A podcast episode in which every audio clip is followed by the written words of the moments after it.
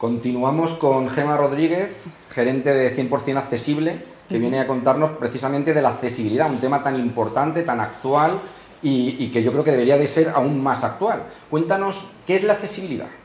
Bueno, pues en primer lugar, muchísimas gracias por brindarme esta oportunidad de charlar un ratito sobre accesibilidad.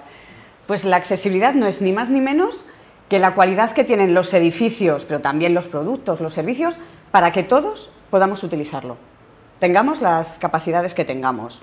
Al final la accesibilidad es un derecho, todos tenemos los mismos derechos, independientemente de nuestras capacidades, pero no solo de nuestras capacidades. Eh, supongo que muchas personas que nos estarán escuchando, incluso a lo mejor vosotros mismos, alguna vez habéis ido con un carrito de bebé por la calle y lo incómodo que es, porque no puedes pasar, las aceras son estrechas, hay una moto en mitad. Entonces, es facilitar que todos, en cualquier situación, podamos disfrutar de nuestra vida, de nuestra vida diaria. La accesibilidad realmente ha empezado a valorarse aproximadamente desde hace como unas eh, dos décadas, ¿no? Eh, ¿Cómo ha sido esa evolución? ¿cómo ha evolucionado? Pues es verdad, la, accesibilidad eh, prácticamente lleva en boca de todos y, normativa desde el 2006 que la ONU hizo una convención de derechos de, las personas con discapacidad y a raíz de ahí pues hemos ido adaptando las normativas. Y el avance ha sido brutal. O sea, antes, eh, te estoy hablando de antes, a lo mejor hace 10 años, ¿eh? no mucho más, la accesibilidad que era, pues casi una caridad que hacíamos para esas pobres personas. Y cada vez se está integrando muchísimo más en la sociedad. Al final, la accesibilidad es muy buena también para las personas mayores. Estamos en una sociedad envejecida. un ejemplo clarísimo son los administradores de fincas. Al principio, cuando empezamos a trabajar nosotros con administradores, casi que teníamos que luchar con ellos porque no entendían, porque tenían que gastarse dinero, no sé qué, no sé cuántos. Y ahora ya no. Ahora ya eh, saben que es un derecho, contratan a profesionales que saben del tema para que no haya ningún problema ni ninguna incidencia. Entonces la evolución ha sido muchísima, hemos avanzado mucho y también queda mucho por hacer. Al, final yo creo que cuando la gente escucha accesibilidad siempre se le va a la, mente las rampas, el ascensor y, y poquito más, pero ¿es solamente eso? Vamos, eso nos pasa siempre, o sea, siempre cuando contactas con alguna empresa, oye, accesibilidad, yo eso lo tengo resuelto, ya tengo, ya tengo la rampa o yo ya tengo ascensor. Bueno, la accesibilidad intenta cubrir cualquier situación física o situación que tenga la persona, entonces incluye también medidas para personas que no ven bien, que no escuchan bien o que no comprenden el entorno bien. Y cuando digo comprenden, podemos estar hablando, por ejemplo, de un abuelo, como decían antes, pero también de una persona que llega a, España por primera vez y no conoce nuestra lengua. Entonces, habilitar para que todo el mundo pueda sentirse cómodo y utilizar con autonomía.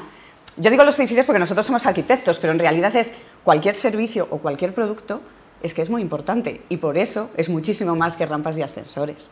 Claro. Eh, Gemma, ¿qué medidas crees que se deben tomar para mejorar la accesibilidad eh, en la actualidad? Pues mm, Ahí diferenciaría dos ámbitos. Por una parte, el diseño.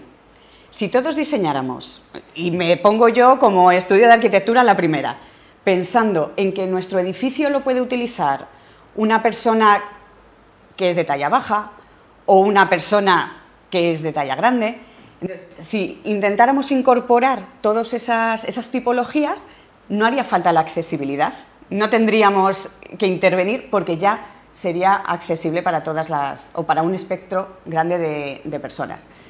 Cuando ya el edificio está construido y no hay más, no hay más historias, lo primero que haría sería mm, verificar que lo que está puesto como accesible lo es. Porque yo creo que todos estamos mm, hartos de ver rampas que son así. O sea, que son montañas rusas, que no las utilizan los niños ni para montar en patinete. Entonces, primero verificar que lo que, que, lo que hay cumple y después intentar ver cómo mejorarlo. Mejorar la accesibilidad, claro, tal lo que estoy contando que afecta a personas que no ven, que no oyen, puede parecer complejo. Es verdad que no es, que no es algo sencillo, pero para eso se pueden habilitar unos planes de accesibilidad en los que tú detectes qué tienes que hacer e irlos implementando en diversos años. Pues este año voy a hacer esto, que es lo más urgente, que no cumple con la norma. Pues el año que viene voy a eh, focalizarme en mejorar este aspecto. Y así tener una, planificación y algo que parece súper grande, al hacerlo en trocitos, ya es más, es más fácil. Y por supuesto, incorporar tecnologías, incorporar eh, nuevos productos, nuevos servicios que están ayudando mucho, sin, renunciar a lo anterior, porque tenemos hay veces la brecha digital, que a personas mayores no les encaja, pero, pero sí irlo, introduciendo, irles habilitando también a, estas personas para, para beneficiarnos, pues, por ejemplo, de la domótica. Es que la domótica ayuda mucho a, a personas que, por ejemplo, que no tienen fuerza en una, en una extremidad para subir una persiana. Y eso también es accesibilidad.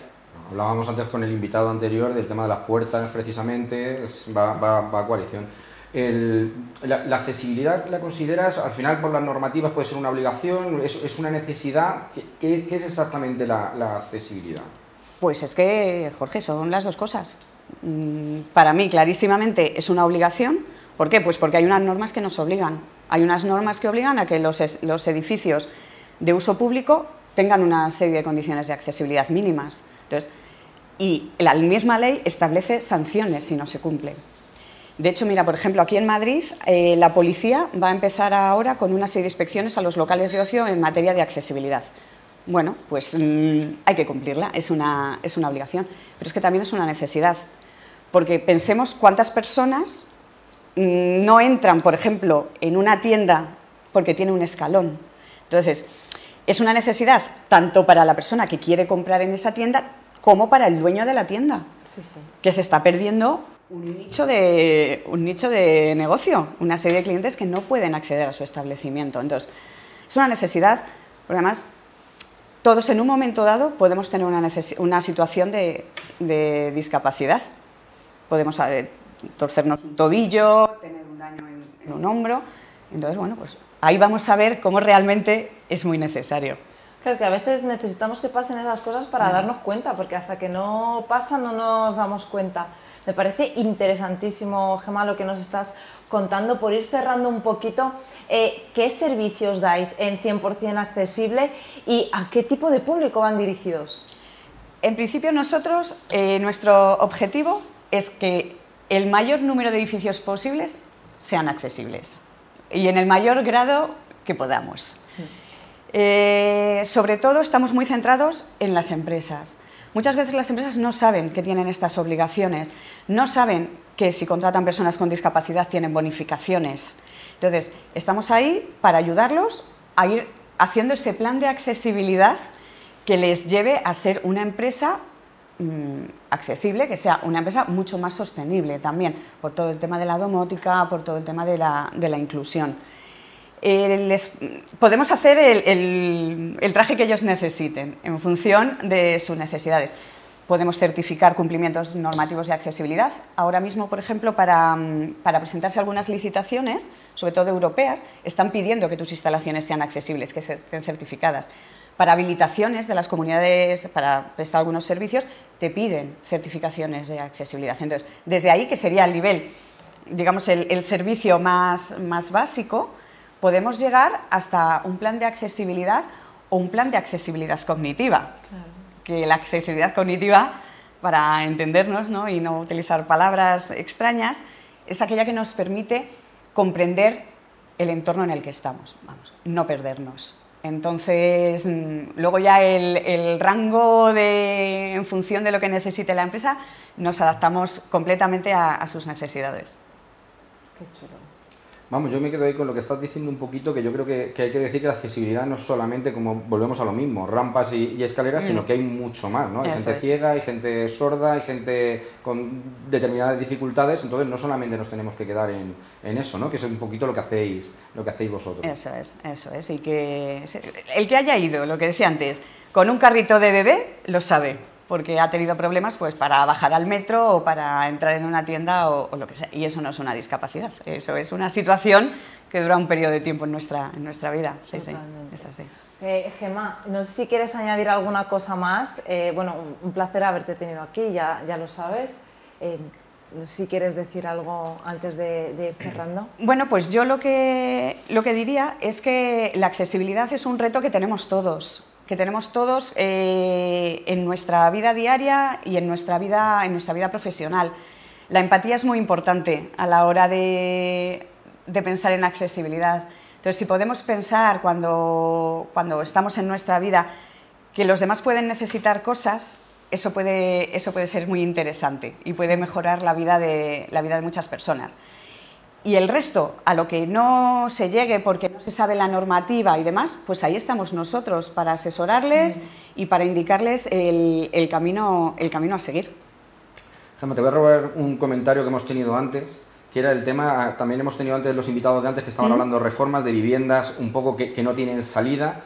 Eh, y me comentabas antes una importancia que es también valorar si una vivienda tiene la posibilidad de ser accesible o no. O sea, no estamos hablando ya de edificios, de portales, o sea, estamos hablando de la propia vivienda que pueda ser en un determinado momento convertida a accesible o que sea accesible. Sí, sí, de hecho hemos asesorado nosotros alguna vez a, a inmobiliarios porque te dicen eso, oye, tengo una familia que tiene que cambiar de casa por temas de accesibilidad, mira a ver si esta vivienda es accesible nos encontramos con dos casuísticas. Las viviendas antiguas eh, tienen, no tienen ascensor y a lo mejor no se puede poner y tienen un baño muy grande que se puede adaptar. Y las viviendas modernas tienen ascensor, pero tienen baños muy chiquititos que es difícil de adaptar. Entonces es muy importante a la hora de hacer esa, esa compra y también el inmobiliario que tenga encajado qué es adaptable y qué no es adaptable, para que cuando la persona realice la compra, realmente la vivienda responda a sus necesidades porque si no podemos encontrarnos en compras fallidas. Y, yo creo que eso es muy importante y cada vez lo va a ser más, porque hay muchas, hay muchas veces que la alternativa, si, no si la vivienda no se puede adaptar, es que se cambien de vivienda.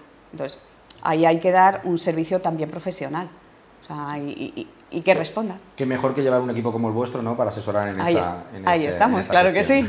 A mí se me está ocurriendo así sobre la marcha que la próxima vez que venga Gemma al, programa nos podrías hacer como una masterclass, ¿no? De esos tips que tenemos que saber los inmobiliarios, la gente que nos dedicamos al sector a la hora de qué características debe cumplir una vivienda accesible y no, encontramos, y no encontrarnos con la situación de eh, ¿esto me vale o no me vale, no? Pues perfecto. Estás invitada, Nada, nada. Yo lo apunto y cuando me digáis...